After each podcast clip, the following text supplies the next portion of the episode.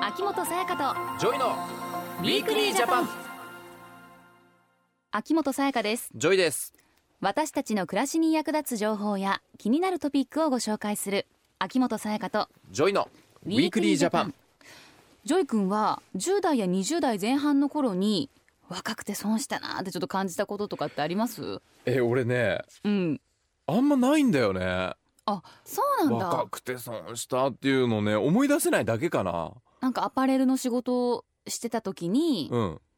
この若造がみたいなまあ若造がって感じで来る人もねいなかったんだよあーじゃねあいい職場だったのかね損うんうん損したっていうとな損かわかんないけどさやっぱうまあん二十、歳ぐらいの時はさ、うんお姉さんと付き合いたいなみたいなあるわけですようん278のお姉さんに憧れるっていう、うんうんただそういう人に相手にされないっていうねあんまりいやそういう話じゃないえこれはだか 違いますら若くて損ましあた、まあそうですけどねそうでしょだって、まあまだそうお金もなくてさまあ確かに損したなって年いうえあれ今か日のテーマは何じゃあ年上との恋愛みたいなことなのかな全然違います違いますかうん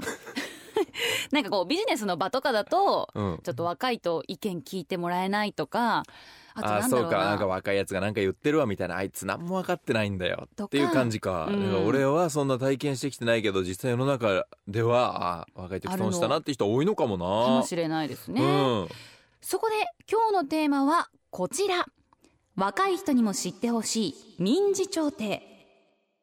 難しそジョイ君はう、うん、民事調停のこと知ってますか民事って裁判関係裁判関係の言葉じゃないのまあ私もなんかぼんやりそういうことなのかなってでしょで調停はなんかあれじゃ民ん事訴訟とかね刑事訴訟みたいなの聞かないああるねそうそあと離婚調停みたいなねあー調停はねううんどうなんだろ裁う判と違うものなのかないやわかんないどういうことえでも民事調停トラブルがないとうんそういったところにお世話にならないもんねそうだねだからトラブル解決のために使うところ、ものえ民事調停でもこれをうん民事調停を若い人にも知っていただきたいってこれどういったことなんだろうねねええでこれをじゃあ俺はあんまり知ってないってことはまだ若い人ってこと俺もう33歳だよまだギリギリ入るんじゃ本ない当 ただの勉強不足じゃないの もう恥ずかしいんだけそどれかもう今までなんかトラブルがなかったってことでそうね捉えようんうそうそじゃあこの後スペシャリストをお迎えして民事調停について詳しく伺っていきたいと思います秋元彩香とうジョイのウィークリージャパンさてここからは最高裁判所事務総局民事局第二課長の渡辺達之助さんに加わっていただきお話を伺っていきますよろしくお願いしますすよろしくお願いします。早速ですが渡辺さん民事調停とはどういうものか教えていただけますかはい、民事調停とはえ裁判所が当事者の間に入って話し合いを進め問題解決を図るという手続きです。裁判とは違うんですかねあ、はい。え裁判所が争いを解決する代表的な手続きには2つありまして、1つが裁判と言われている訴訟、うんそしてもう1つが今日のテーマとなっている調停となっています。まず訴訟ですが、こちらは裁判官が公開された法廷で争いのある当事者の主張や証拠を審理した上で法律に照らしてどちらの言い分が正しいのかを判決という形で判断するいわばえ白黒はっきりさせる手続きとなっていますうん、うんまあ、裁判のシーンっていうのは、うんこうテレビドラマとかいやい映ろんな画ニュースととかかででもも結構ねね見ますよ見まねそれとは違うっていうことなのねすけどですね、ううんん、これに対して調停というのははい、裁判官のほかに2名以上の調停委員が当事者の間に入って話し合いを進めて問題の解決を図るという非公開の手続きとなっていあまあすそうなんですうね。んこれは訴訟と違って白黒をはっきりさせるのではなくて当事者同士が納得するまで話し合うことこれが基本となっておりますので実情に合った円満な解決を図ることができるということになっていますへえじゃあ話し合いの場に第三者の方がいいるみいたいてなくこれるっていうことなんだね、とか。うん、もう白黒はっきりさせるわけじゃないんだうん。ここ気になりますよ円ね。うん。笑って終わりましょうみたいな感じなのかをまあ目的にっていうことなじゃないでうんすか。まあケースバイケースだとは思うけど、うまあどういうトラブルかにもよるよね、うん調停ではどういったトラブルを扱うんでしょうか。え調停には民事調停と家事調停という2つのものがありますはい。で民事調停で扱う案件は例えばですけれどもお金の貸し借りはい代金の支払い交通事故の損害賠償ご近所のトラブルといったいわゆる民事と言われている紛争となりますうんでこれに対して家事調停が扱うのは離婚や相続といった家庭内のトラブルということになっていますあーじゃあなんか意外に私たちの近くにある問題っていうことなのそうかなだねなんかそう裁判するほどのことではのないけどことではない、まあわかんないけどね捉え方はあれだまけあそど、うね、うんでももうちょいみじ確かにねその身近っていう言葉がぴったりかもしれないねう、んうん今日は若い人にも知ってほしい民事調停というテーマなんですがなぜ若い人にも知ってほしいんですかねはい、えっと、調停制度の歴史は古くって1922年これ大正11年ですけども、うんこの頃から始まっておりました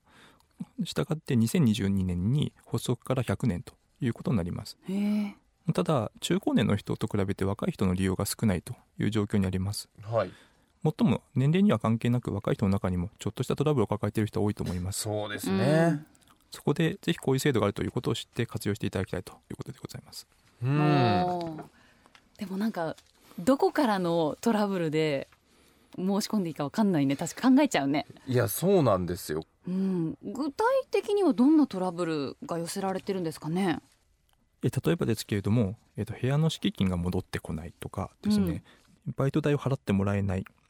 自転車同士でぶつかってしまったなどといったことは誰にでもありそうですよねおうおーんそうかこれは確かによくそれからあるね、うん、資金返ってこなういん、まあバイト代ももらえてないとかたまにあるかもう2ヶ月もらってないんだよねとかああそっかそういうそののを時も民事調停うというんこうとなんですね、んこういうの多いですよね確かに今渡辺さんおっしゃったようなことうんえっと、敷金が戻ってこないというのは、えっと、なぜお金が戻ってこないのかと大家さんや不動産会社に聞いてもまともに取り合ってもらえなかったりとかですうね、んあるいは法律のことはよく分かってないんじゃないかということで諦めてしまっているといった若い方もいらっしゃるんじゃないでしょうかね。確かにえ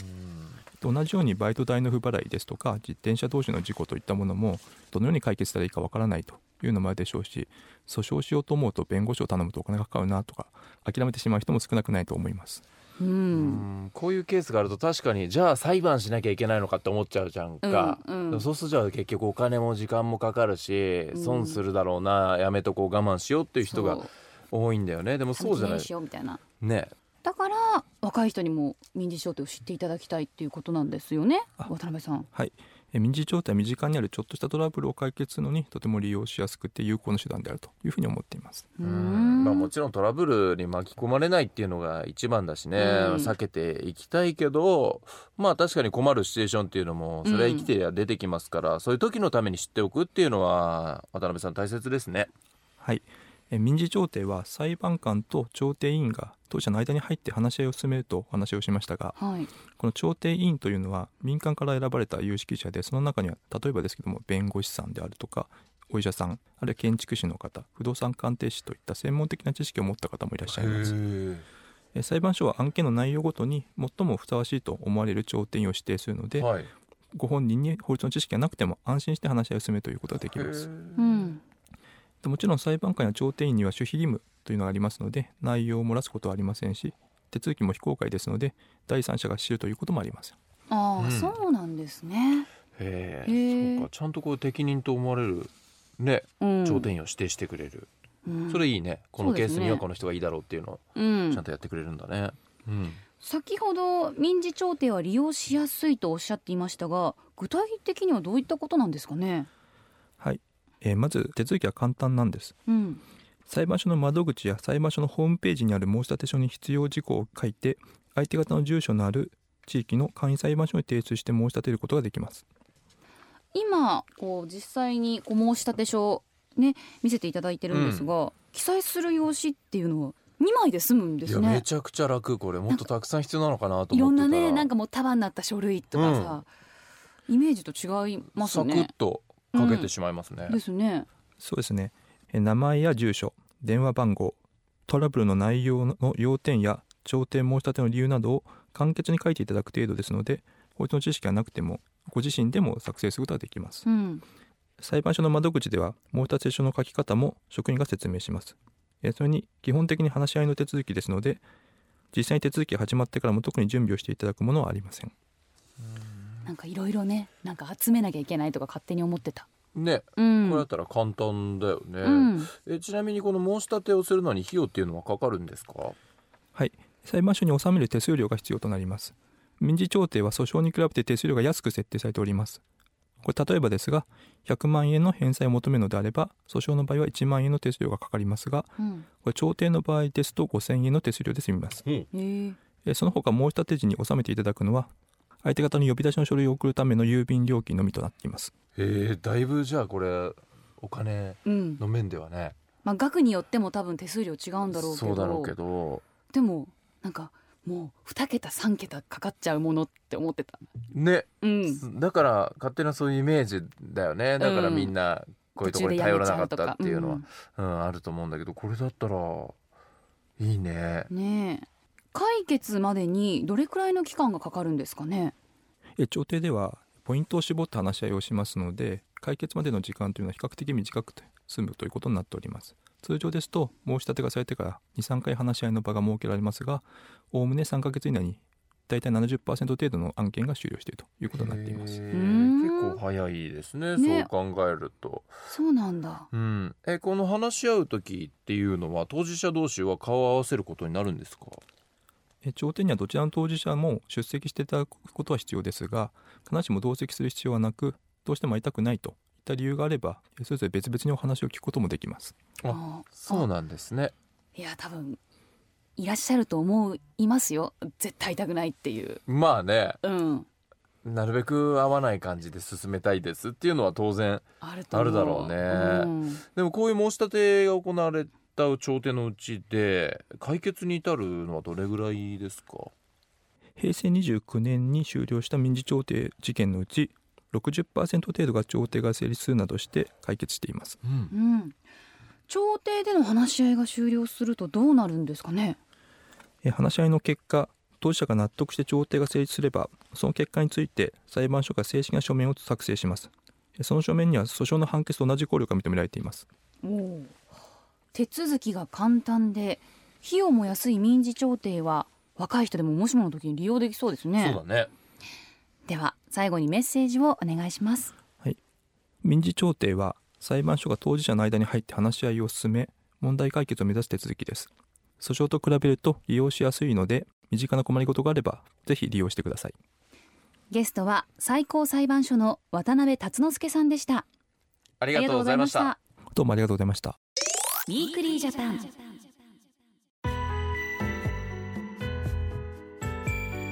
毎年1月18日は海の緊急通報用電話118番の日です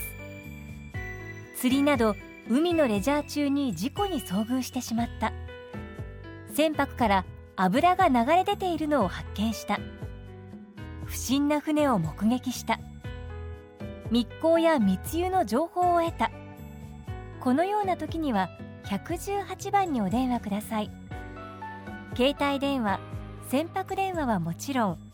公衆電話固定加入電話などからもご利用いただけますお電話の際はいつどこで何があったかを落ち着いて伝えましょう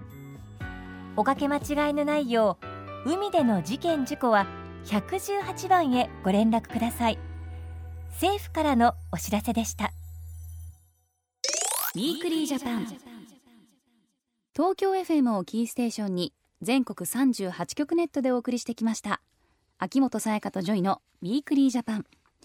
今週は若い人にも知ってほしい民事調停というテーマでお話をしてきましたうん